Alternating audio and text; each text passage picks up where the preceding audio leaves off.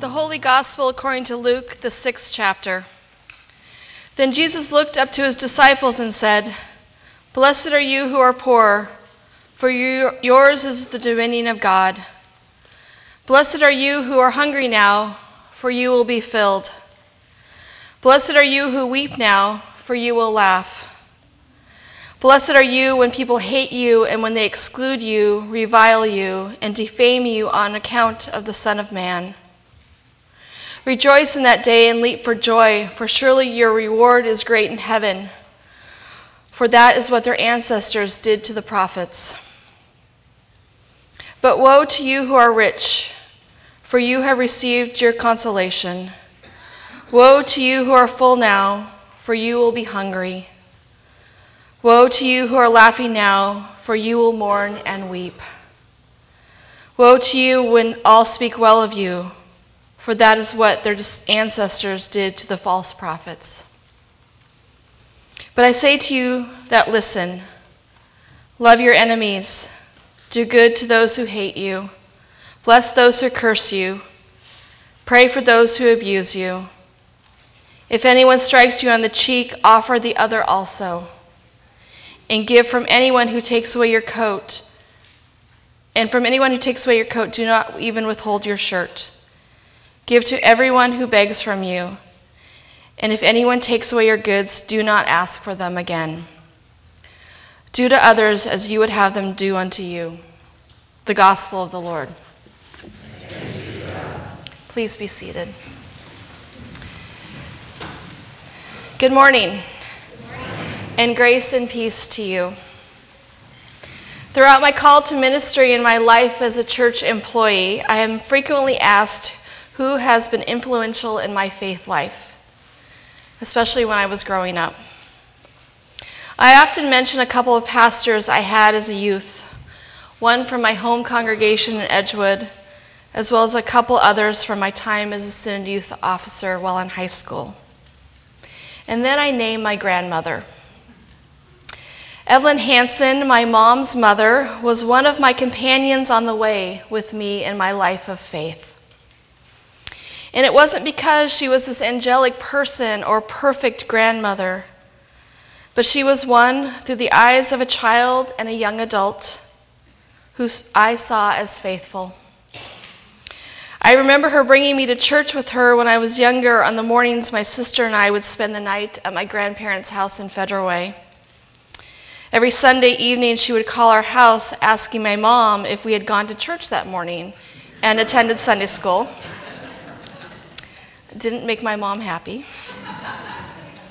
She gifted me a cross necklace for my confirmation in 1988 and was my biggest supporter of helping me save and earn money to attend my first ELCA youth gathering in 1990. And saying, oh so poorly but loudly, Were you there when they crucified my Lord? and the old rugged cross each Easter Sunday at our piano while we waited for dinner to be served.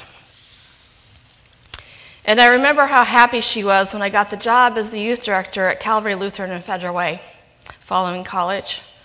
The congregation where she and my grandfather were members and where my parents got married. She, she supported me in my call to ministry, even without knowing it.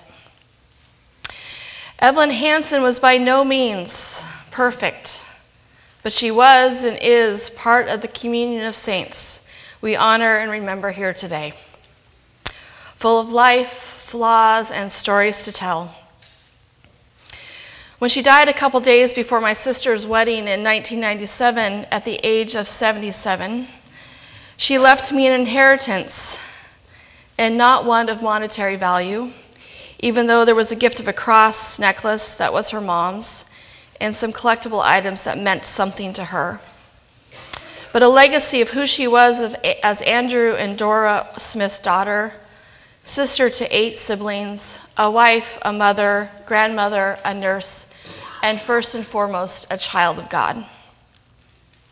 She also left a legacy of hope the hope that her daughter and granddaughters could be anything they wanted to be and accomplish all they wanted to do as females in the world and in the workplace. She left me the legacy of being an example of faith and having hope in all people, no matter what their situation or life circumstance. Often giving female servers at the restaurant she frequented crocheted blankets or extra tips if they were pregnant or seen as barely making ends meet. She took the time to listen to their stories and make sure they knew they were being seen and heard. And through it all, she had the hope that God would provide, even when she didn't know what was coming next. This was the inheritance she left for me. As I think about our companions of faith this All Saints Sunday, I am drawn to the, word, the word and the image of hope. For hope is communal, hope is relational. Hope is not something that can be achieved alone. It is an act of a community, or for me as a follower of Jesus, this comes through Christ, and hope is our calling. The reading from Ephesians this morning reminds me of this hope. Let's hear from Paul's letter again. I have heard of your faith in the Lord Jesus and your love towards all the saints. And for this reason, I do not cease to give thanks for you as I remember you in my prayers. I pray that the God of our Lord Jesus Christ, the Father of glory, may give you a spirit of wisdom and revelation as you come to know God, so that with the eyes of your hearts enlightened, you may know what the hope is to which God has called you. What are the riches of God's glorious inheritance among the saints, and what is the immeasurable greatness of God's power for us to believe? according to the work of God's great power. So, what is the hope to which Christ has called you? For me, it is a reminder that there's a future and that God is a part of it. Former professor, pastoral counselor, and author Andrew Lester wrote The word hope describes a person's trusting anticipation of the future based on an understanding of a God who is trustworthy and calls us to, into an open ended future and that hope provides the courage to face whatever chaos and trauma life throws at us. Hope does not try to avoid the pain of finite existence, or is it naive about suffering? Hope does not shield us from life, but reminds us that there is more to life than is what, than is what in front of us right now. The idea of hope is countercultural in our world today. We're inundated with daily messages by the media, social, TV, and print to live a life of fear and distrust, one that attempts to draw us away from God and the ability to see God's work at work in the, in the world. It's easy to get sucked in by these messages of fear, for they are around us 24 7. I would love to see a story of hope on the news tonight. But as companions with Christ, it's important to, and even vital at times to remember that God does not call us into a life of fear. Paul didn't mention this in the Ephesians text. God daily continues to call us into a life of hope through the waters of baptism and the inheritance we receive from Christ as children of God. This call of hope includes a life of promise a life with a future and a faith that clings to us, as hope often does, even when we don't want it to, or we can't see a way out of the fear and the chaos that tries to draw us in. Artist and poet Jan Richardson understood the hope that clings during grief and loss and fear.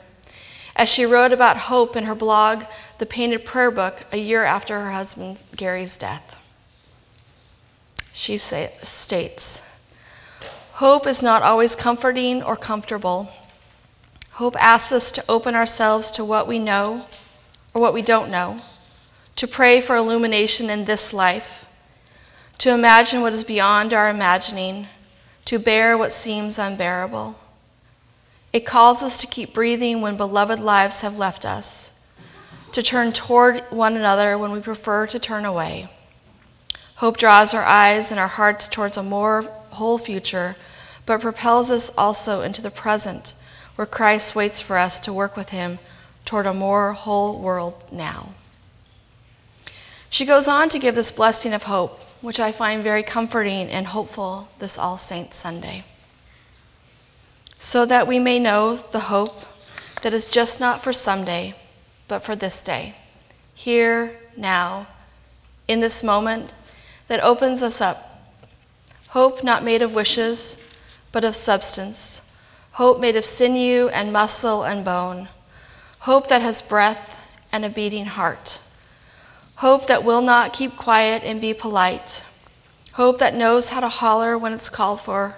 Hope that knows how to sing when there seems little cause hope that raises us from the dead, not someday, but this day, again, again, and again.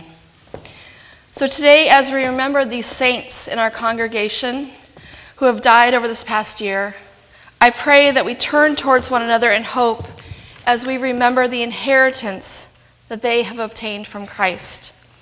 Through the waters of baptism, they were marked with the seal of the promised Holy Spirit. And we remember with hope the faith that has been passed down to us through them in the memories and the collective stories we share. And for all these saints in our families today who we remember, those pictures who are in front of us and those we hold in our hearts, let us take the time to tell their stories and share their traditions.